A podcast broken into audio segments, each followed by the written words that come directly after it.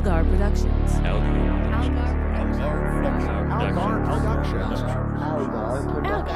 Productions. Algar Productions.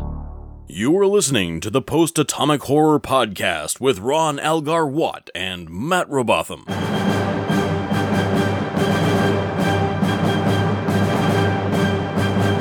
Episode 275, covering Concerning Flight and Mortal Coil, with Ben Weary. Hi, friends. We're back with our friend Ben, who makes a comic about poop. Hello, Ben. Hello. Hey guys. Welcome back. I just like Ben is not enough. Like I gotta, I gotta specify. It's it's Ben who makes the comic about the poop. Then Yeah, yeah, you it's know like- which guy I'm talking about. It's like, why should I give a shit about this guy? You you got all those loaded up, don't you? Like just countless. Oh shit! Yeah, you're right. See, you don't even know you're doing it. I know it's an instinct. Stink. Yeah. Uh-huh. Yeah. Delightful. Speaking of shit, we had a Neelix episode this time, which we'll get to Well, uh, yes. in the second half, and uh, we we didn't hate it. No, it was weird and upsetting and just what what's hap- why do I fe- have why do I care about what happens to this bar rodent? I, I was pleasantly surprised. Yeah, as an episode that was supposed to suck, it Yeah. sucked at sucking. Yeah, that's true. It did suck at sucking. So it's still disappointing, but Well, ruled it not That's a good- sucking, so like I don't know what's going on. That's a that's a good way to look at it. Yeah. In, in that it's a terrible way to look at it. Like, you, you, what's the opposite of a silver lining? You found that. just the cloud. Yeah, Cloud. found the cloud. cloud. Uh, but but the first one um, wa certainly was something. It's- it's- would would you all agree that this is a very Voyager episode? it was the first one? fine. It was, for a Voyager episode, it was fine. No, no, no. I'm not. I'm not saying bad or good. We'll get to that. What I'm saying is in concept. Oh, the concept was about as Voyager as you get. Yeah. Yeah. And Just and in- Voyager has, I think, the most episodes where, like, if you were doing sort of a Saturday Night Live parody of Star Trek, it would mm-hmm. look like some of these episodes. Oh, yeah, it's just like absolutely. She's hanging around with Yeah, like- Leonardo da Vinci, and then they're on some weird planet where everyone has different size bumps on their face. Yep. and- yeah. The alien mob shows up. Well, why don't you why don't you tell us, Ben, what what happens in concerning flight? Yes. So it starts out Janeway is spending her free time in the holodeck, wasting precious energy just hanging out with Leonardo da Vinci. She's uh, uh, trying to avoid being pretend murdered by the mob, I guess, in Italy. Uh, meanwhile, the real ship is attacked, and precious items like the computer processor and the mobile emitter they disappear. So they they track the thieves to a nearby planet and split up. They send one group to each of the two continents, which seems like the most efficient way to track down where their goods are. Uh, so they quickly find all their stolen stuff. They know exactly where it is pretty easily in the middle of the huge continent. Um, they also find, surprise, surprise, Leonardo da Vinci, who is long dead uh, and was a hologram last we saw him. So he apparently gets loaded into the mobile emitter and is just walking around doing inventor stuff. So, uh, meanwhile, back on the ship, Seven of Nine talks to some crew members, is not very tactful. Uh, they would prefer her to be more sociable. Uh, that's that's the check-in with her. Then we go back. Uh, the away team walks around. They talk to some people. They talk to Da Vinci. They uh, they use some clever acting tricks to pretend to be people who want to buy large ship computers. And through that, Janeway very quickly discovers where the computer is. So, for such a challenging problem, they very easily uh, solve many of the steps here. Um, the problem here is she doesn't exactly know where the computer is. She knows it's on the continent, but not where. So um, the uh, they're Starfleet officers, so they're smart. They figure it out.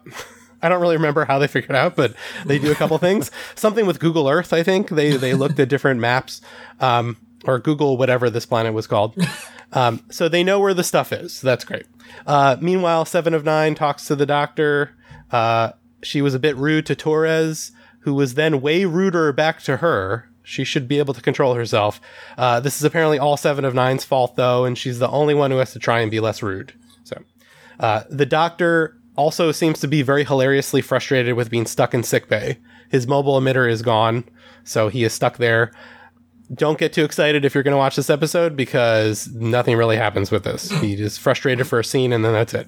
We don't even see him reunited with the mobile emitter, like a little like like Gollum, like my precious scene or anything like that. So um, then back back on the on the planet, they're ready to steal back all their stuff. They find out where it is. Uh, unfortunately, there's a dampening field around the building, so Janeway and Da Vinci, using the power of the sun, sneak into the building, overload the dampening field quite easily, uh, and then they get their stuff back. Um, let's see. Uh, there's a very quick shootout where Da Vinci maybe almost discovers that he's not a person.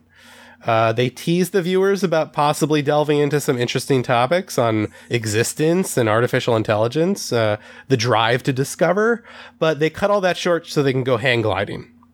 Um, I, I have a feeling one of the writers must have won a bet that he could write an episode of Voyager that featured both Leonardo da Vinci and hang gliding, and he he won. Um, the episode ends on a touching moment between Da Vinci and Janeway, hinting that Da Vinci may have actually gone through some sort of character arc, unlike anybody else. Because that's what we really want is our pretend characters. To, Yeah, I w and not even and not even the pretend character that we give a shit about. The other pretend the pretend character No, the that pretend our, the captain visits. yeah. That we never see No. again, too. It's like the classic, like, oh, character in a wheelchair, I learned a lesson, and we're going to be friends now, and then you never see them again. But the wheelchair person never goes through an arc. It's always the main character. Oh, you're talking about every episode of Saved by the Bell. Absolutely. Da Vinci is a homeless person, and I learned about homeless people. I, there's a couple of scenes where I could actually kind of buy him being a homeless person. Oh yeah. And several scenes where he looks like Santa. I that just made us really want to see an episode of Star Trek where they meet Santa. he has he had a he had a dark red velvet outfit with a black belt and Yep. and this is when Amanda usually watches the episodes with me but she was busy that day and she walked in in the middle and was like is Janeway hanging out with Santa? Well, and they're also, And- they're also hanging out in a obvious joke, workshop. but- like, yeah, yeah. The problem with be toys. Santa, Santa would be too much of a Deus Ex Santa because it, you know, like our ship's power core is gone, and be like, well, let's see what I have in my bag. Oh yeah, that's true. Santa Have was you- the yeah. best addition to the crew we could possibly have. oh, Janeway, you've that's been why I much prefer- good this year. What is That's this? I much A- prefer animated series Santa where they depowered him significantly. Oh, That yeah. just makes him a much more interesting character, I think. yeah, the the post crisis Santa is a lot more uh, understandable and realistic. Yeah. yeah, he can't just like pull whatever out of his bag or just like go down the Or the breathe in chimney space, whatever. or Yeah, any of that stuff. um, so I, I just want to get into my good thing real quick because it's kind of easy. We'll get this out of the way and, and get into the, sort of the meat of the episode. But visually, I would say this is above average episode. it's it's a planet full of assorted aliens, and like eh, honestly, a lot of times when they try to do that Mos Eisley Cantina thing, it's kind of like, uh, good try, guys. But they had the good makeup guy on on uh, on the, the, the case this time, and uh, a lot of vari- variation on the aliens, a lot of uh, good design, and the sets like they actually left Planet Hell and went to some kind of larger sets that were better lit and, and looked like real things. I Yeah. mean, they still look like real Earth locations, like they look like a water treatment plant or something like that. But it looks like like a real place and not just like a a ten square foot set that they have to put some paper mache in. Like it was it yeah, was good. There, there's something I really enjoy about getting to see the cast run around in like real places for some. I don't know what it is. If it's yeah, and just then the, the last act, the last act, they're actually outdoors. yeah, So, I don't know what yeah. it is. It just it feels like oh, it's field trip day for Voyager. Yeah, I, I always imagine like hikers stumbling upon the Voyager. oh yeah, shooting. Yeah, well, and, and an episode like this too would be especially ridiculous because you got uh, Kate Mulgrew in her not Janeway outfit, No. and then you got uh, John Rhys-Davies and all this like you know uh, uh, crepe hair and like his Santa outfit, and then a glider. Like, what is happening I here? just I just want to see like fucking two ha- two campers out uh, out for a picnic. Just like did Mrs. Columbo and Santa Claus just steal a hang glider? yeah. Two two campers are dropping acid in the Santa Monica Mountains, and then they're like, No, see, that's the moment in every cartoon where the wino looks down at his liquor and pours it out because, like, this is doing something bad to me. no more of this. Yeah. Yeah. Or the fucking hippie from uh, the the '90s episode going far out, man. Oh yeah, Ed Begley Jr. Fucking Ed, shut up, Ed Begley Jr. but like just visually like not talking about the acting or the writing or anything like that we'll get to all that. Just visually like not just one location. There's two or three locations and like uh, uh the outdoor stuff like it all looked pretty good. Like uh, above average for sure. And and a little bit of variety for a change which always like the thing that really frustrates me about the show over and over again is i keep seeing the same thing. And anytime they show me something a little off you know a little different makes me happy. Yeah. that's pretty much it. Um, Ben, what was your good thing? I, I liked. Uh, I actually don't know how to pronounce. John, is it Rice Davies? John Reese It's Davies Reese. Reese. All right. is what yeah. I've always heard. I thought he was great. I thought he had a lot of life. A lot of the characters on this show are a little bland and You don't stiff. say. and, uh, so I thought it was refreshing to see a character that was like excited by things and is like sort of ruffling people's feathers. And they could have done oh, more Oh, yeah. with that, but He, Yeah. he he was also my choice for a good thing. I fucking he like if you're gonna cast older Da Vinci, like he is a perfect choice for that. Just that like fucking Sallah running around. They're digging in the wrong place. Yeah, Like- no, he's got that great old guy who's still excited about stuff, and he's got a lot of energy. And Like, I he's definitely a good choice. and I love the way he I love the way he rubs off on on Kate. Like Mm-hmm. she is very clearly a big fan of his, and there are parts in the episode where Tuvok's like, "Fucking get rid of the hologram. He's not helping at all. Like we got work to do." And Kate's just like, Yeah, I kept saying "No, that. no, this is awesome. I'm going on an adventure with this guy. Like that's so cool." And I, I love, thing is- I love seeing. Anytime Kate gets excited about crap, I enjoy it. I, it's it's something we like in all the series where we see the thing the captain is passionate about. Yeah, and she's passionate about certain brilliant historical figures. Mm-hmm. Like, okay, that's that's fine. Well, as a as a science as, like as science guy, I can that's- totally see her being interested in Da Vinci. I, I also thought that as as a holodeck program, it was a little more TNG than than what it became because I think like on this show, there's a lot of uh, the Holo novels and that sort of like more more modern popular culture. On DS9, there were like baseball games and I guess pornography. Yes. Um, but on TNG, like you know, they were you know he would uh, do do um, uh, uh, Sherlock Holmes and other like Shakespeare. Um, the the most kind of modern he'd get is he had like the Raymond Chandler kind of thing. So Yeah. this seemed like a sort of Picard kind of program. Well, it's- which it's- I Yeah. I could see that.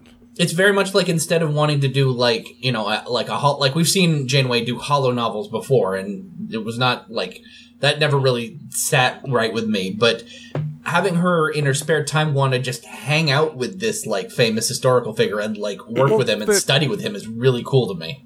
So far, the holo novel concept, like I like the idea of it, but they haven't really done anything good with it yet. Like at No. some point, I feel like in the future they may, but right now it's more of a like the best holo, uh, holodeck things have been open ended. You're in this environment interacting with these people, but there's no specific story you're following. You're just kind of Yeah. there in this world with these people. we're kind of seeing hints of that, like with a lot of the VR stuff coming out, because it's sort of a new medium to tell stories or to do games. And yeah, like, you know, if you want to have dinner with a famous historical figure or like, you know, like play poker with, you know, Yeah. all the history's geniuses, like that's something you could do. And it doesn't necessarily have to be a win lose or a, or a narrative. And I know that like Right. with VR, there's like a game called Summer Lesson where you're literally just trying to teach someone to play guitar over the summer. like, I guess the game is you want to teach them to play guitar, but um, like that, I, I like whether they thought about it or not. Like with a holodeck, you would have programs where it's just like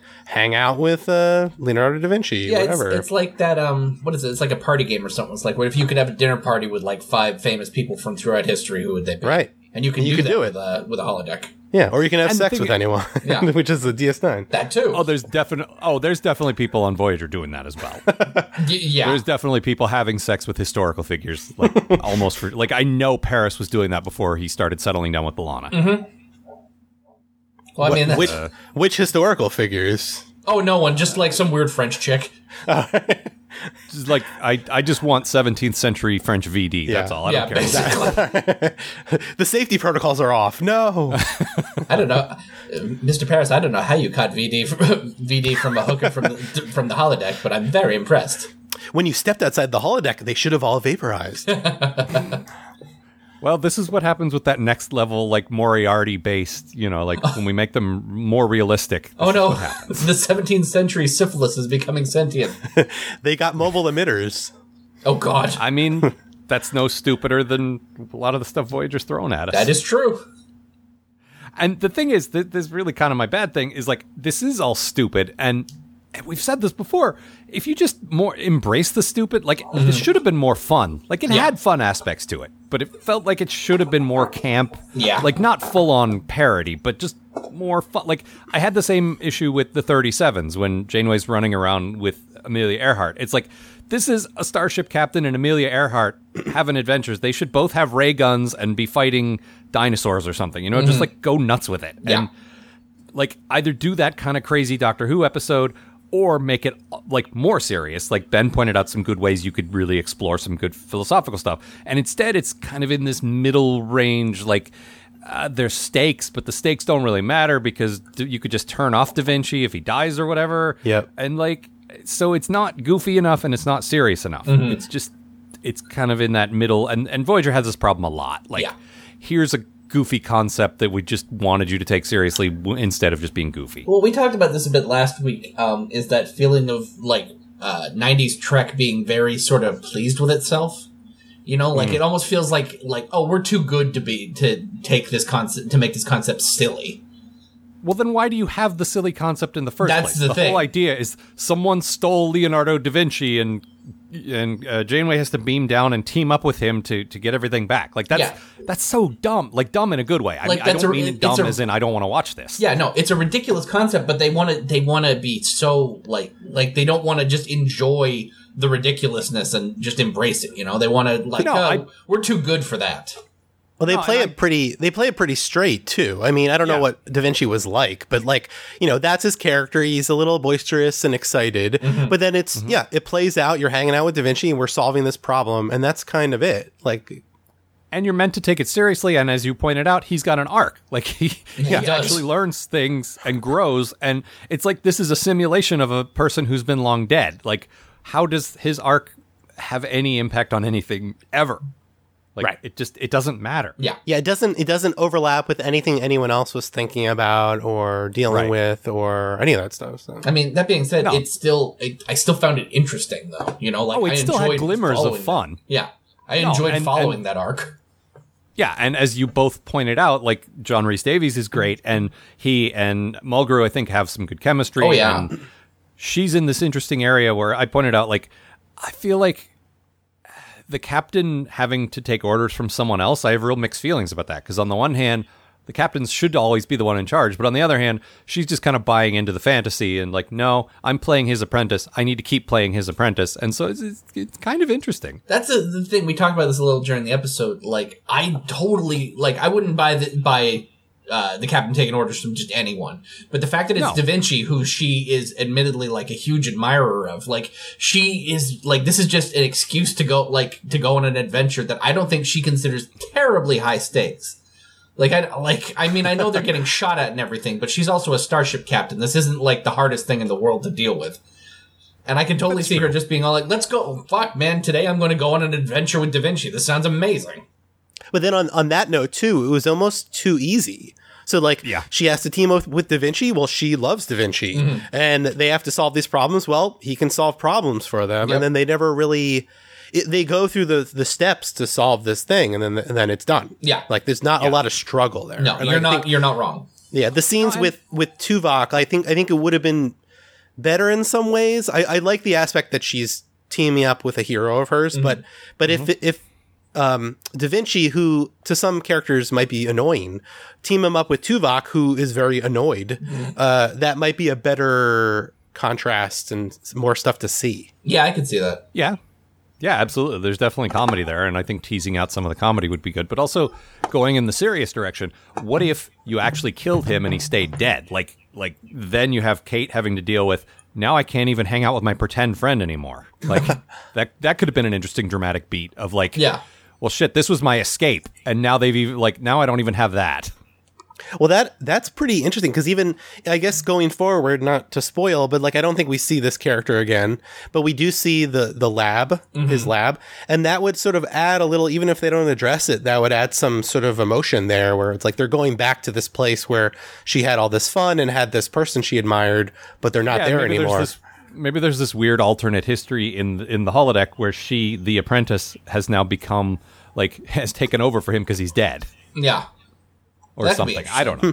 I'm just I'm this is all the, off the top of my head. I haven't really thought of this out. Yeah. But, uh, but I what they've been doing is like every season they have uh, one place where they hang out, and for some arbitrary reason this season it's Da Vinci's Uh, work. yeah. okay. Whatever. Uh, Matt, what was your bad thing? Uh, what was my bad thing? What an excellent question. Oh, fucking the hang glider looks just.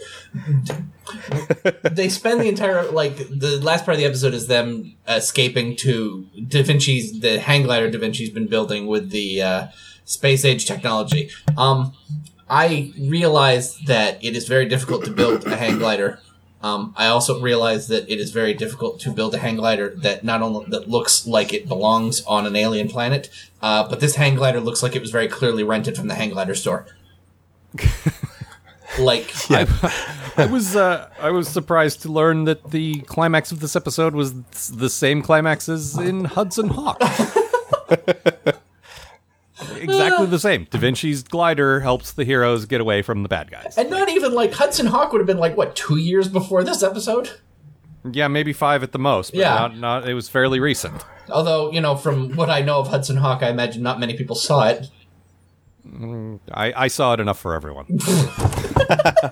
it is a it is a gloriously stupid movie. I'm not going to stand by and say it is great. It is not great, but it is dumb fun, and I enjoy it. um, which is more what I wanted this episode to be. But uh, what did they need to go on the hang glider for? Too, I don't really remember. I mean, they just needed to to get away. The, the amount of time they spent like getting on the hang glider, getting strapped Yeah. in, Driving the hang glider. they could have just kept running. Yeah. It was just those two bumpy head guys. Well, as we mentioned when we then- were watching the episode, um, holographic Da Vinci can't run for very long before he Oh, gets out yeah. of holographic breath. Good, good point. Yeah, they were out of breath. So well, they're not gonna they're not gonna like change his character just for convenience sake. It's like computer make me comp- computer re- replicate Leonardo da Vinci perfectly, but make him a long distance sprinter. I mean, in fairness, the Da Vinci they're using was not created for this mission. He was created to stay in a couple of rooms on Mm-hmm. the holodeck. So, like, if they'd known he was coming to the planet, they might have been able to alter him. Sure. There's, there's no time for that. so he never did any jogging around uh, Florence or anything like that, or He may have done track in, in, running? in his youth, but I mean, how old is he supposed to? I mean, we're talking like medieval aging, so he's probably only thirty. But Mm-hmm. you know, like I guess if he's you're old for their time. if you're in that simulation and you see Da Vinci run and he's not out of breath, that would completely break the immersion. Yeah, exactly. Yeah. You'd like, Exactly. yeah. Should that old man be out of breath? I'm just on the holodeck. None of this makes any sense. Worst hologram ever. I'm giving this one star on Yelp. Uh, ben, what was your bad thing? Uh, I we kind of talked about this, just sort of general blandness. Like you know, it's this is a watchable episode. If you're doing laundry or something, it's fine. It's not it's not offensive, but Yeah. it's a not very thought provoking. Um, and yeah, it, it kind of seemed a little unfocused. There's a lot of directions that could have gone in, and it seemed like a, a mishmash of some other ideas that they had sitting around. Yeah. It's kind of the very definition of a fine Voyager episode. No, and like I say, it seems very Voyager. It Yeah. seems like something with the holodeck is not working the way it's supposed to. Uh, Janeway teams up with a historical figure, and uh, t- uh, some alien stole our computer. And Tuvok is annoyed they- by something. Wow, that that happens in pretty much every episode. Well, Or also that, like- exists, yes. And I think this is true. Like the one of the writers is just really into Leonardo da Vinci, and so he wants to write an episode that incorporates some of this knowledge he has. Um, so Yeah. there you go. That wouldn't surprise me. no, like you said, it feels like that someone had a bet. Like I, I bet I could write an episode around this this action sequence, and oh, and you win. Yeah, they bet I- have like a story dice that they roll, and then it's got they got Hang Glider and Da Vinci. I bet I can get us filming in a brewery this month. I don't know where it was. Like I said, it looked good. Yeah. But yeah, it, it was so Earth, like almost to the point where I like it looked like there were probably uh, warning signs in English up in the background and stuff like. Like Yep. you don't want to watch this episode in high def because all the like all the little details that make it clear this is a, a real location would like come out. I think. Now I mentioned this when we are watching the episode too. Um, it's very weird when you're they're doing like a slow pan of this of this uh, water treatment plant or whatever, and there's just dudes dressed as aliens holding holding laser rifles just hanging around. It's like, what is happening? Yeah, same thing. You get the hobo at the water treatment plant. Yep. Who who wakes up and is like, oh, Rubbing his eyes. Yep, Yeah. I'll never sleep at this water treatment plant again. one one star on Yelp. Uh, I also like uh, Da Vinci at one point. The thing is, he never completely becomes aware. Like he's he to the end, he's still approaching this from a perspective of you know someone from his time in, Yeah. in Florence. And so, like, I like that he refers to the computer as like a woman in a box. yeah, That just amuses, like the the mental image of of a tiny Majel Barrett inside a box just delights me. I actually would have been really interested if they, you know, if they had taken uh, Kate's relationship with Da Vinci and sort of flipped it around after this episode. Like now she starts going to his office to like talk to him about mo- like what the fu- what the future's like and his take on it. You know, mm-hmm. it, you know, the, the sort of what sort of what he was working on with the mob guy too, where it's just like, well, what can what can Leonardo da Vinci do with you know 24th century technology? Like, what what could he what could come from that? That And that I would actually I would just I saw this in your notes, Ben. You were talking Yeah. about like how how far does the simulation go, kind Yeah. of thing.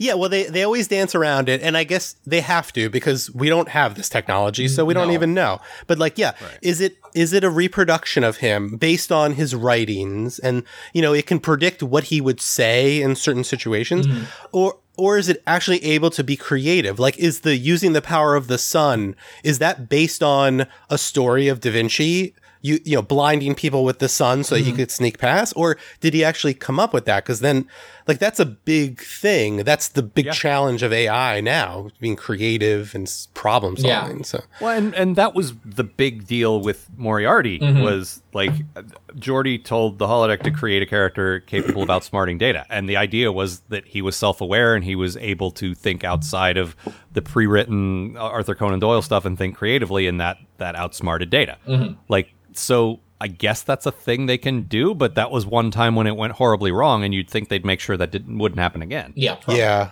Well, I wonder, like, I, I think th- we'll see in this show that there is more about the, like the hologram and the AI and, and all those issues mirroring a lot of the stuff from with data.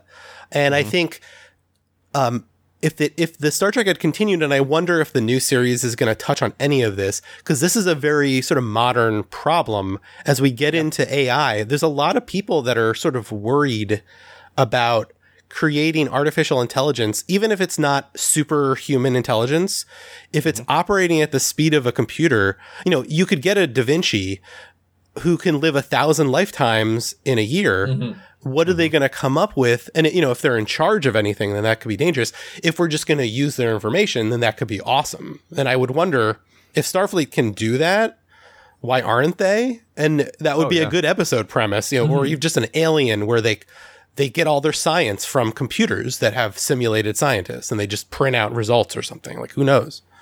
Well, and and th- it also occurs to me that the doctor is obviously capable of thinking beyond like uh, like he doesn't just have a flow chart. Like he's had to improvise and he's had to think Yeah. if not creatively definitely more than just in a straight linear way. So like they definitely have the technology and they're using it. So yeah, it, it, seeing applications of that would be really interesting. Yeah. And the doctor, maybe the doctor was sort of an accident. Like this is like a breakthrough. Ma- They Well, never he's not supposed tested to it. be left on that long. We know that. Absolutely. And maybe they never tested it, you know, leave it on for a year. Uh, Yeah. Yeah. Well, I mean, from what we know of the guy who created the Doctor, he was very lazy. Uh, he looks like me. Uh, Uh, good enough. it's fine. It's done. Whatever. Yep. All right. It's about time to move on. You guys got any other final points before we do that? Uh, no. I don't. ben, any anything? Mm, no, I'm good. All right. You got a quote for us? Oh, yeah. The quote was from Paris, and he said this right after they were literally mugged. I feel like we've just been mugged. Well, you, you can't really count on Tom Paris to be subtle or yeah. I don't think he understands metaphors. Yeah, he has no. or use maybe for he them. or maybe he just like threw a, a 20th century phrase out there that like "N- these people don't know what mugging is so i'm going to say that yeah. and sound like a cool like hipster guy It's an ancient Earth practice. Uh-huh. Shut that's up, his Paris. whole thing all right pressing forward now to mortal coil which is the neelix episode that we all thought was pretty all right, mm-hmm. which i what Here we go. So, cruising into a surprisingly decent looking nebula, Voyager detects some protomatter, which I'm positive is that highly dangerous stuff that made the Genesis device so unstable that it ruined an entire planet. but who are we kidding? None of the people responsible for Voyager have seen Wrath of Khan or Search for Spock. That must just be a coincidence. Into the dangerous nebula, Kate sends a shuttle full of her most highly specialized scientists Tom Paris, uh, Chakotay, hmm, and Neelix. What? Then they're zapped with protomatter and Neelix is killed. Hooray! End of episode. what? We're Roll into the teaser. Damn it! I knew this was too good to be true. You know who's also too good to be true? Seven of Nine. She proceeds to use up all the goodwill she's earned so far this season and volunteers some cool Borg tech to revive Neelix. Ah, well, she had a good run. Neelix then proceeds to spend the rest of the episode wandering the ship aimlessly, failing to grasp basic concepts and just kind of annoying everyone in general. I guess that doesn't really distinguish this from any other week. Okay, specifically, he's freaked out a bit that he was dead for 17 hours and didn't go to Talaxian heaven where the clouds are made of hair and something something 24 virgins. Look, Neelix spends a good deal of time in this episode hanging out with Ensign Wildman's young child, and I swore I wouldn't make any cheap pedophile jokes, so just imagine your own Talaxian heaven if you must. The point is, it doesn't exist. Bummed out by the lack of mystical mumbo jumbo in his life, he asks Chakotay to cast a magic spell on him so his spirit form can go find some answers in the great beyond. Then he tries to kill himself, but naturally nothing comes of it. Because if Year of Hell taught us anything, it's that the show loves to dangle the promise of something much cooler in front of us before yanking it away and laughing cruelly in our faces. Yeah. No dead Neelix for us. No. But it was a very good episode. It was, and uh, Bryan Fuller wrote it, so Yeah. uh, he's he's two for two right now. Um. This definitely seemed like a fuller episode. All right. You will be. should go back you, to the you- Do you have any, fun. do you you have any sound back. effects? Do you have that? Hope you enjoyed Ben on the show. See you guys. See, um, uh, Matt, Matt's upset because that's usually his job. yeah, exactly. Oh shit! I'm sorry. Uh, no, it it was definitely like there's there's definitely more complexity. So I mean, he's only done two so far. Like maybe upcoming episodes will be different, but there's definitely more complexity, more depth of character. Like it's more introspective than than a typical Voyager episode, and uh, He, it he's shows. I, I liked it. he's sort of the the Conan O'Brien of writers on Voyager, where Conan O'Brien was a writer on Simpsons for like a season, and all, Mm-hmm. and his episodes are good, and you see a little touch of what could come from this person, and then they go on to other stuff. Same thing with him. I I haven't. Mm-hmm. Yeah, I could see that. yeah, Yeah. So Although I think Conan inspired those writers to step up their game, whereas when Fuller leaves, I think everything goes back to normal. Yeah. doesn't work. Oh, thank God that competent guy's out of here. We can go back to doing shit. yeah, Make, he's whereas- making us all look like us. Whereas on The Simpsons, you could see the the effort to make the show better. Mm-hmm. Like like some of their best work came when Conan was there, and then right after. Like Yeah. so, Yeah. Obviously, we're like, shit, that guy was good. We better we better we better get back. I mean, Where's they had Swartzwelder? Get him in here. Sorry, this this could yeah, this could be a whole episode of me praising John Swartzwelder. so we better just move on. All right. Um, I will say about this episode, on one level, it was interesting because the, the journey that Neelix goes on is also the journey of the viewers and us because we went into this, you know, assuming, well, it's a Neelix episode. Neelix episodes are going to suck because Yep. Neelix is annoying.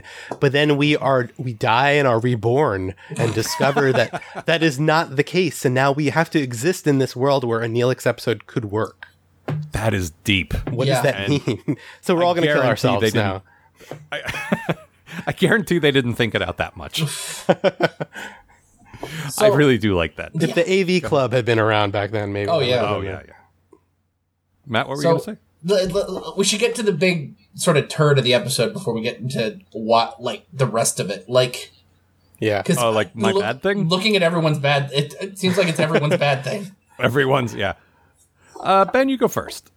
Uh, I I, I would I would put the uh, the spirit quest vision walk thing uh, as the bad thing. I I get why they probably did it. It's sort of the easy way to make a visually interesting thing happen to a character that that leads to them turning and changing um, and and discovering things where if it wasn't Star Trek or there wasn't mystical Native Americans on your ship, it would have just been dialogue or events that happens to them. But um, it was sort of like uh, it was kind of typical. Like you know, you you could almost predict it's going to happen, and it's kind of disappointing. As soon as Chakotay says uh, "Spirit Vision Quest," it's like, okay, I know exactly what's going to happen. Yeah. Yeah. Yeah, yeah, it always plays out. It, they go and they see some people, and it's Yeah. a weird filter on the camera, and then they hear good things, and then oh, things take a dark turn, exactly. and uh, and then they're troubled by it. That's how every spirit walk I've been on. It always turns out the same way. How many spirit walks have you been on, Ben? Oh man, so many. oh, jeez, like, I like discovering things about myself. oh, not me. I know everything about myself already because I spend a lot of time with me. So I don't. I feel like I don't need to go anywhere to learn more about me. I already know. And I spend a lot of time with me good. too, but I fucking hate that guy. Well, yeah, exactly. Do you want to learn more about yourself? More to hate? Exactly. No. That's You- my point. You guys sound just like the pre-Vision Quest Ben. It's ridiculous. Listen, you guys I, haven't I lived. didn't mean to offend your your your clearly well defined sense of spirituality. I, I'm very condescending about my my spirit quests, basically. oh yeah, obviously. As well, you should be. Like, come on. Um, my, my take on all Quest this. having losers. my my take on all this was yeah okay i really like the idea of the the like the overarching thing that he learns is um to to basically live with a a, a world where there's no spirituality and like oh shit there there's no heaven so i better have a different reason to to live. Yeah. and we'll get into that more in a minute i think. But the whole idea like it's a very sort of stark atheist like oh shit now what do i do kind of thing which Yeah. i like a, a good crisis of faith to shake up a character but then they bring mysticism in and completely destroy the whole idea that there's no mysticism Yeah. like it's it, it fucks it up you almost had me but it undermines the basic theme of there's no mystical bullshit when a character goes on a mystic bullshit dream quest Yeah. That just, it's like, okay, well, no, Neelix's religion doesn't exist, but Chakotay's does. yeah Well, that's that's one thing you could maybe call that a weakness of this episode. That in a way, Chakotay isn't much of an advocate for you know mysticism or afterlife or any of that stuff. Um, he's there to help guide Neelix towards exploring that more, and he does. There is a line at the end when he's trying to wa- you know talk him off the ledge, um, saying you know maybe this could reinforce your faith. I, I don't quite know how, but but so that was kind of thinking about it, they didn't really go as far with him as they could have. mean- but then I do also like that they didn't, because you could explain away dying and seeing nothing. Like maybe you have to die for for 19 hours before you see the afterlife, and they didn't automatically go there, and no one even posed that, which I like.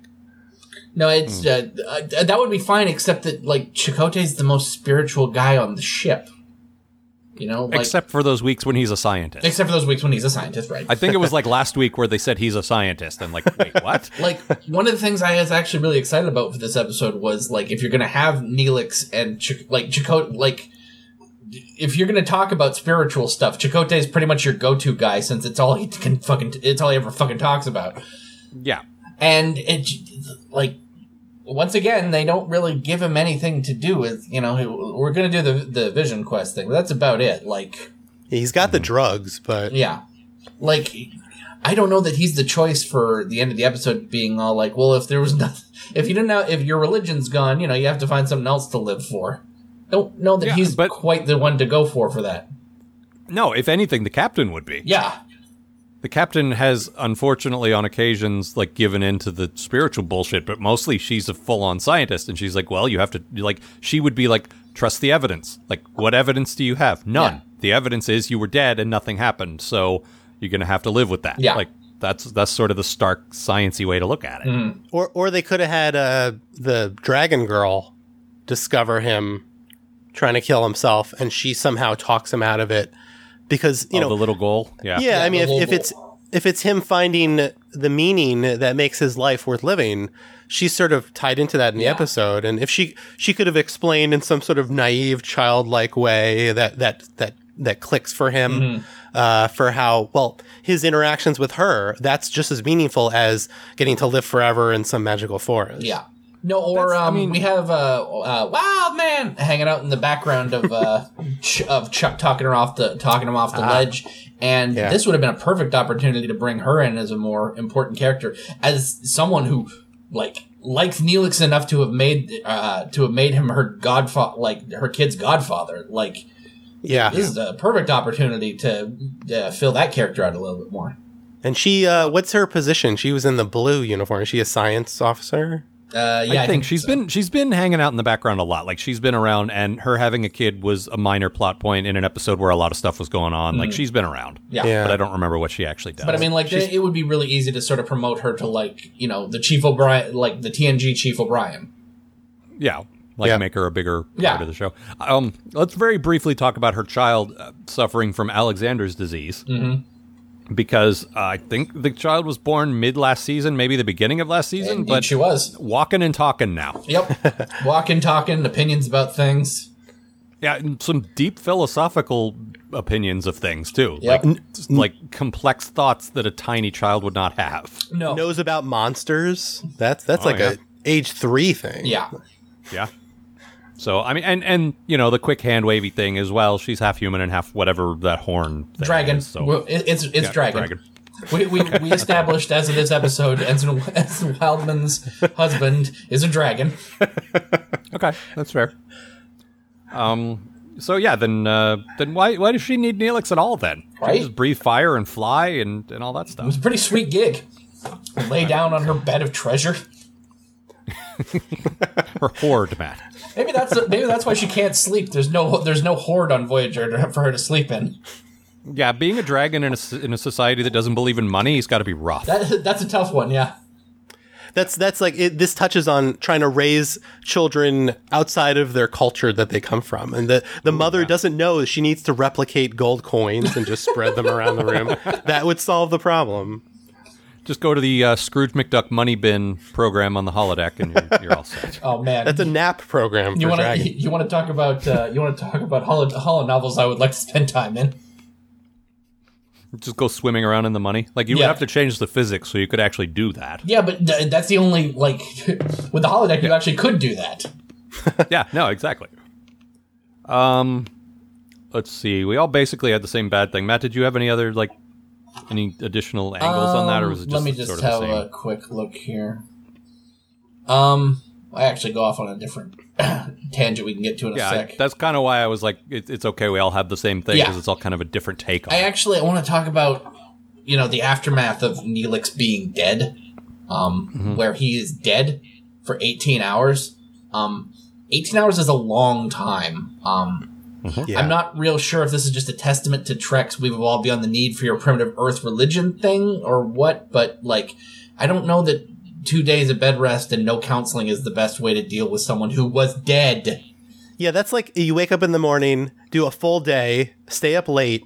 When you go to bed, Mm-hmm. that's like 18 hours. It's just like Yeah. no one, no one on the ship seems to seems to want to treat this as what it is, which is like, and I don't use this word very often, a fucking miracle.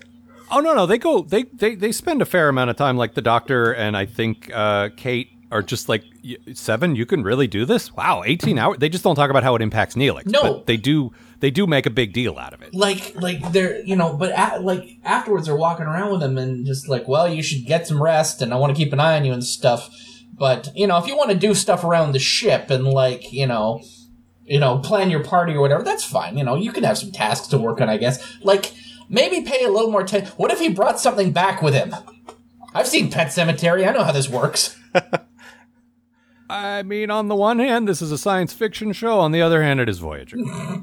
Well, I think and I was I was waiting real quick. I, I'll let you d- d- Yeah, yeah. to your thing. I just like I was waiting for that moment where the nebula possessed him oh yeah or something like like some bullshit like that or he turned evil and I'm so glad that didn't happen. Yeah, no. Like cuz it's it, it usually does. yeah no his, Sorry, go ahead. Are you gonna Are you gonna touch on any of the what the internet says was the history of this episode? Because I was reading that on Memory Alpha. No, no, I didn't see that. Please. He, No, I didn't think either. the original pitch, I guess, was from someone else too, and I think the original form was going to be that the Wildman Senior was going to be killed and brought Oh, I do remember this. Yeah, this is cool. and then she would have become sort of really weird and sort of possessed by death, and then was going to try to kill uh, Wildman Junior to like give her death and all. You know, it's like. That was more, much more of like a I'm sort of possessed by the nebula or It possessed by it death. It wasn't a possession thing. Like, I mean, it, it sounds like it, like thematically, but the idea was just like uh, she was more Borg. Like, I think there was some Borg stuff in there too. ah, oh, you're right. Yes, yes.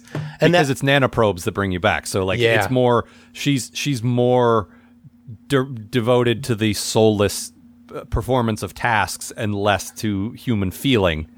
And and she basically wants to make her daughter like her. Was, yeah, I, I do remember that. Right. And that, that's sort of a 180 too, because like this, that would be sort of this horrible thing happened and it's good. I like it. Yeah. Uh, whereas this was like this horrible thing happened and it's bad and I got to deal with it now. Uh huh. No, that would have been a really cool story and a and a nice like because I like the conflict of a character thinks they're doing the right thing and they're not just evil and but it's a horrible thing because she wants to kill a child. So mm-hmm. obviously it's not a good thing. and Obviously, that could have been an interesting episode too. Yeah. you know? Uh, J- just in case our listeners are wondering, it is in fact wrong to kill a child. Mm. yeah, absolutely. Almost most of the time. I, I concur. Uh, sixty percent at least. So that may, that's a majority of the time. Yeah. right? Yeah. Yeah. if if you can go back and kill, you know, toddler Hitler, like do that, or toddler Neelix. those, those are the times when it's okay. The wee baby Hitler. yes. um, I but I, I don't know. Like I think that would have been an interesting story, but I honestly think what we got, like Oh, yeah. Vision Quest notwithstanding, was all like we basically got all of our I think big problems out of the way, right? Like the Oh, rest yeah. of this is quite good. No, it's um. I want to talk about this too. Like um, uh, I mentioned this briefly when we were watching the episode. Um, getting rid of the whole uh spirit spiritual journey thing. Like, so we never we never see it. We just have uh. That's just one act. Like the No, I other five acts are good. No, I know. What I'm saying is, I would have very much liked to have seen Neelix come out of that. Like, we never see the actual Vision quest. He comes out of it Oh, and I tells. Chakotay that it was like he went to a beautiful place and he saw his family and everything. When what really happened was everyone he's ever met in his entire life tried to kill, told him to kill himself, and that doesn't come out until the big almost suicide thing at the end of the episode. I would have really liked to have seen that. I think it would have improved the episode dramatically. I see what you mean. Yeah. Hmm. No, we talked about this before. I thought you meant we didn't know what was going on the whole, like for the entire episode, and that would have bugged me. But if you just mean we didn't know what happened in the Vision, No, quest, no, yeah, that would've been all right. that that that's what I mean. Like he Yeah. just he lies to Chakotay in that effort to you know once again make everyone think that he's fine. yeah, And then at the end, Chakotay's like, "Your family was there. They said everything." He's like, "No, none of that happened."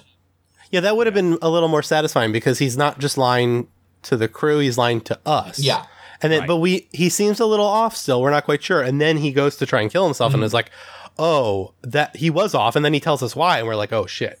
yeah. You're right. Narratively, that would have played out better. But I think I think the whole Vision Quest thing happened. Like I don't know this, but it feels like the impulse is always to make something visually more interesting. If you have two characters talking, make it something bigger and and more Yeah. flashy because people Yeah. don't want to watch characters talking. And the thing is, if it's compelling drama, yes, I do. Yeah, Yeah, I don't mind two characters talking in a room. Some of my favorite episodes, like uh, Chain of Command, where it's Picard being tortured and it's two guys talking in a room. That's Yep. it. Like, great episode. like yeah, Picard's naked and there's some torture happening, but for the most part, visually, there's not much there. yeah. Just take that episode, put Neelix in. Maybe not so much the nakedness. No. and it's Yeah. good times. Yeah, Less nakedness, more torture. I think we could have a grand old time. Right. you know, two two powerful, solid actors that have really good chemistry and really good presence. Like that's all you need, really. Yeah. And speaking of acting, I I never thought I'd hear myself say this, but uh, Ethan Phillips actually good in this episode. Oh man, I love. There's a bunch of scenes just where you the the focus isn't on him, and he's just in the background looking just ruined. And then you know suddenly everyone will just be like, "And what do you think, Neelix?" And you'll see him struggle to sort of find his Neelix character. You know, it's just I did yeah, uh, wacky fun loving hijinks. That's me. Yeah, and the thing is, the the nutty character gets annoying to us, but when the nutty character is a a, a mask that he puts on because he feels awful, like suddenly it becomes more interesting, Yeah. and he plays it really well. Oh yeah. No, I like for all the shit I give. You know, like I really want to be very clear, like how good this episode was.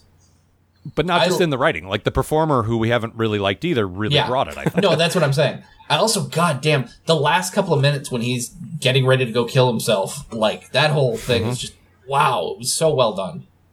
yeah, Like he he, he he cleans up like he cleans up the mess hall, so it's all in. He writes all of his goodbye letters and yeah. I mean, it's to a go fairly himself. standard thing, but it's done well, just like putting his affairs in order kind Yeah. of thing. But uh, Yeah. No, I, I quite enjoyed that. Mm. And uh, yeah, there's a bunch of times where he's like, like you say, he's kind of in the background, and you see him struggling to put on a smile because that's what people expect from Yep. him, but he's just ruined inside, and that's that, that's good. no I- Tears of a hedgehog. Yeah. no, again, when he's like, he's, he's got this whole scene with Kate where he's just like, uh, you know, we're gonna do this and this and this, and she's like, I'm glad you're back. And he looks like, so am I. And then he walks into his into his quarters and he's just there in the dark for a second and just like, Yep.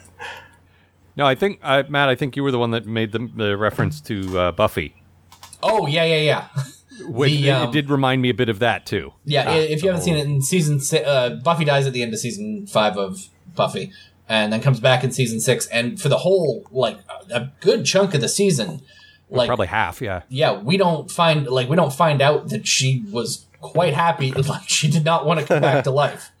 No, she died heroically saving the world, so she went to heaven. Yeah. Which in that world, in the, in in that show's universe of there being like supernatural stuff, totally makes sense. Yeah. The hero is rewarded when she dies, Mm-hmm. but uh, everyone thought she was in hell for some reason, and she's like, "What? No." I mean, I can. I can kind of understand that when we're talking about the universe of Buffy, which has eight million hell realms and one heaven realm. yeah, but you, I, I mean, you'd hope that a hero would be rewarded for you know sacrificing herself to save the world. I'm willing to, after five years of that show, I'm willing to believe those characters are pretty. I, that that's fair. That's It's fair. like, well, things there don't. a- I, I, look around. This is Buffy. Things don't get better for us. I guess that's true. But there was definitely a bit of that here. You're right. Like definitely a bit of Neelix. Like, uh, oh God, I'm back. Yeah. Well, this is uh, I, I'm back. Well, it, yeah, it's funny because like in the case of Buffy, she went to heaven, and in the case of Neelix, he went to oblivion, Yeah. to nothingness, and it's almost the same kind of thing. And they both sort of wanted to get back to it. For Neelix, it was just that he he felt like he had no reason to be there Yeah. anymore if there wasn't heaven. Right. But Buffy, I think, you know, it was more like. No, Oh, no, it was good. It was good. Yeah. yeah, no, interesting comparison though. I like it. Yeah. Um, Ben, your your good thing was basically what we've already been talking about, though, right? Just Um, I think I was trying to be snarky with my good thing because some people said you know that he dies is the good thing, and I said it's good that he dies, but also that he suffered. but that seems cruel because we were talking about important yeah, stuff. that's okay. Yeah, no, but it's good. You know, you don't want, just want a character to die; you want him to suffer. Yeah. So Yeah. Uh, Well, him, yeah. Absolutely. um, my good thing is a bit snarky as well. We get a throwaway line that made me laugh. Um, it's, uh, they mentioned the Kazon, and uh, uh, Seven says, "Oh, right, them. Yeah, we uh, we didn't assimilate them because they suck. Yeah. That's fucking. That's, ex- that's what we said. Thanks, Seven. She agrees with us. That's like you're like the Borg, you guys. just- what have you become? I'm comfortable with that. I- in the sense of sort of coldly detached, trying to uh, like um, uh, sum up what the Delta Quadrant's all about. We have that in common. Yeah. like hmm, this is good. this is bad. I don't want this. I just I want to see the Borg like taking like an analytical like just really examining the case and it's like what yeah, can pros these, and cons. what can these guys provide for us? Nothing. Feather, All right, feather hair. on. You don't want feathers in your hair. Feathered hair. That's not part of perfection. feathered hair. They have and, like uh, uh, They, they have like a whiteboard out in the middle of the of the uh, of the cube, like uh, pros and cons, and Yeah. the pro column is just empty. I don't really know that the Borg home, homeworld specifically needs burnt out cars sitting in the driveway. We probably are fine without them. That was Matt's entire take on the Kazon was that they were like the white trash. Like Yeah, the white trash of the Delta Quadrant. Yeah, I could see that. Fucking trying to jump their spaceships over over a river. All their all their spaceships are on blocks. Yep. yeah, Yeah. him built out of like old washing machines. And, like eighty percent rust. yep. that actually fits pretty well. Uh huh. Uh, oh, I got to give them a tiny bit of credit. Somebody somewhere remembered that Neelix only had one long. Yep.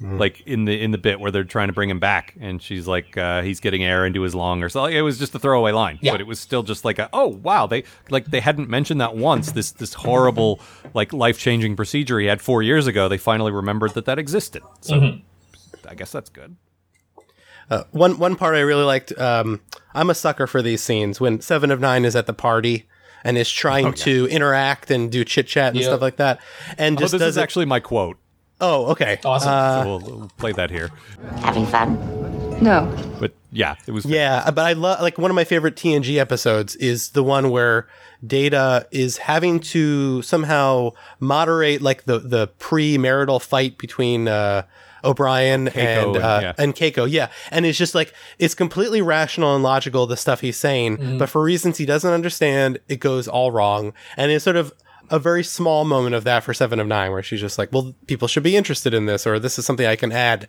and they're like, Ugh. Hey.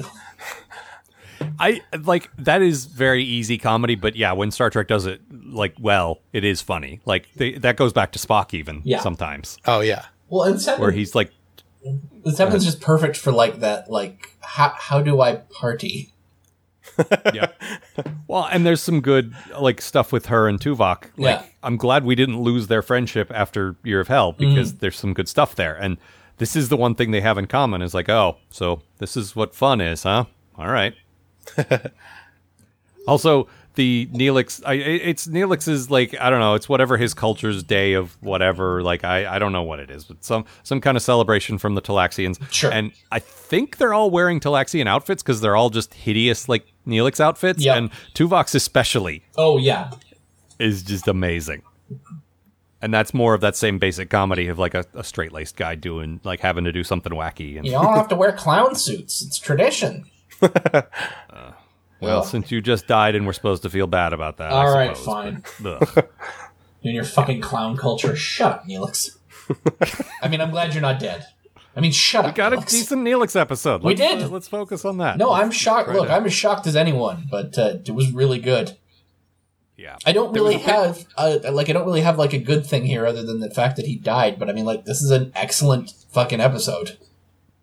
No, it is. It's it's quite like anytime you get a character to examine their lives and learn something, like that's basic drama, but Yeah. it's something that this show doesn't do very often. No, And it's, like, not. Oh, especially, oh yeah, this is how you tell stories. Of es- course. especially with this character. Like I, if Yeah. you were to tell me, oh, you were going to do an episode where the the comic relief dies, discovers there's no afterlife, and has to live the rest Nearly of his kills life with himself. a, with a gnawing emptiness in him, like what? yeah.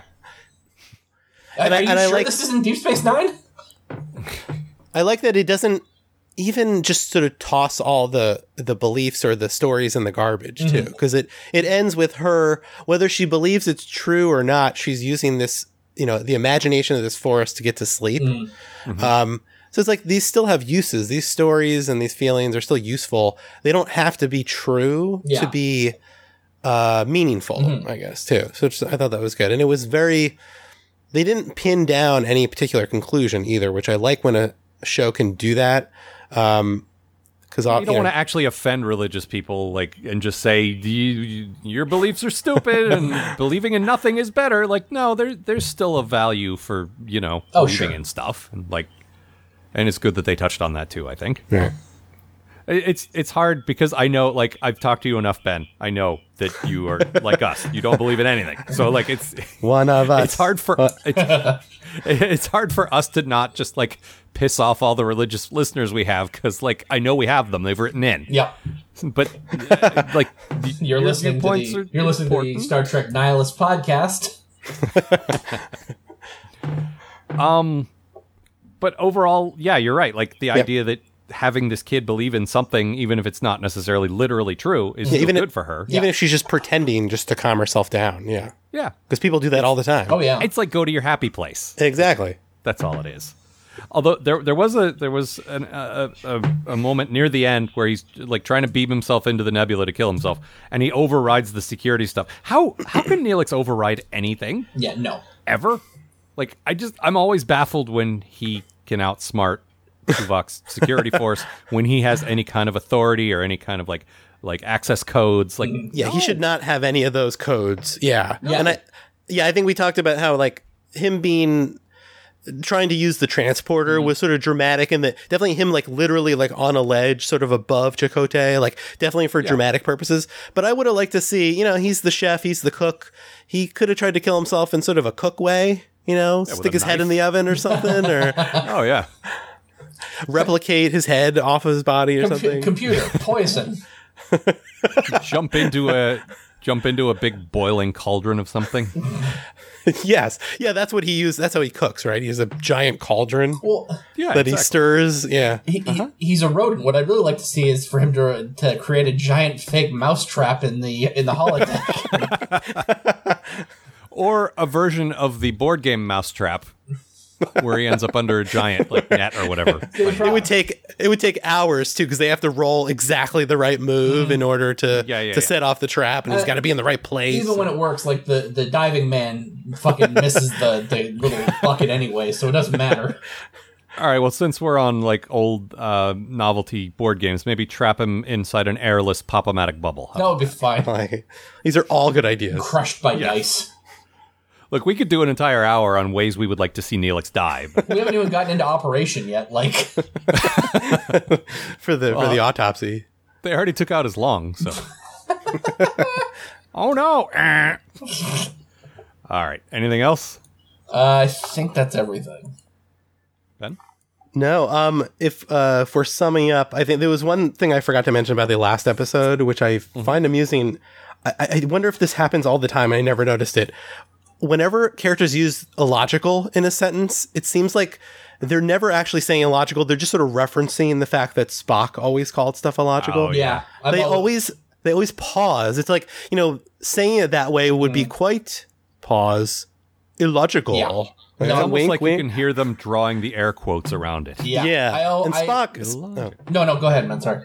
Yeah, Spock, Spock would always just say, that is quite illogical. Mm-hmm. like he would never like sort of or pause for emphasis. Yeah. No, I always get the same vibe whenever anyone other than Bones would make a I'm a doctor, not a blank thing.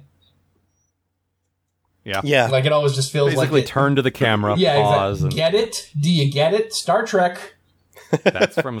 Although that said, and this goes back to the other episode, they did make a mention of Kirk having met Leonardo da Vinci because the dude, uh, what's his? I don't Oh, remember the fucking- character's I name. know exactly. I know the. it? Yeah, it was Flint. Thank you. Re- Requiem for Methuselah was the episode, and Ah. it was where they met this immortal guy who ended up being like five different geniuses through Earth Yeah. history, and then like two more alien ones you haven't heard of. But, Yeah. you know, like Yeah. one of them was Da Vinci, so I, I, that was a nice little nod. Mm-hmm. I thought. All right, so that's all for this time. Ben, why don't you promote your fine comic? Yes, uh, if any of you have jobs and work in an office and maybe sometimes you don't like it so much, sometimes it, sometimes you do, I don't know. But if you like poop humor too, I do a comic called Poop Office and it's about an office staffed by poop. So they they write reports, TP reports on their computers and print it out on the photocopier. A lot of number two pencils, that kind of stuff. Very highbrow comedy, uh, but it's about working in an office. Um, so if that sounds fun, you can check it out. My website is uh, it's nakedgrapecomics.com, or you can Google Poop Office. You'll probably find it there. Excellent. Yeah. I, I think of of people like of everyone, and I include us in this. Anybody's like projects, yours is the easiest to explain. Like the title pretty much tells you what you need to know. Poop Yep. office. Yeah, that Poop office. that's the that's the experience when we go to conventions because people the mm-hmm. the common thing you go to like an indie comics table and you say what's it about and they'll say poop office what's that about and we basically just say it's an office staffed by poop Yeah, what do you- and they're yeah. like all right What do you think it's You have about? the, you have, you have You're the eith- pitch down to two words. That's fantastic. yep. it's the title yeah you're either into it or you're not I can't really do much to help you I'm not going to talk you into that Such a good salesman. That's exactly how we are at cons too. So Yep. Um, so next week, two more, in, uh, including I'm pretty sure uh, appearances by some next gen characters. So whether Ooh. that is good or not remains to be seen, but we'll, we'll find out. Mm-hmm. Until then, see you, folks.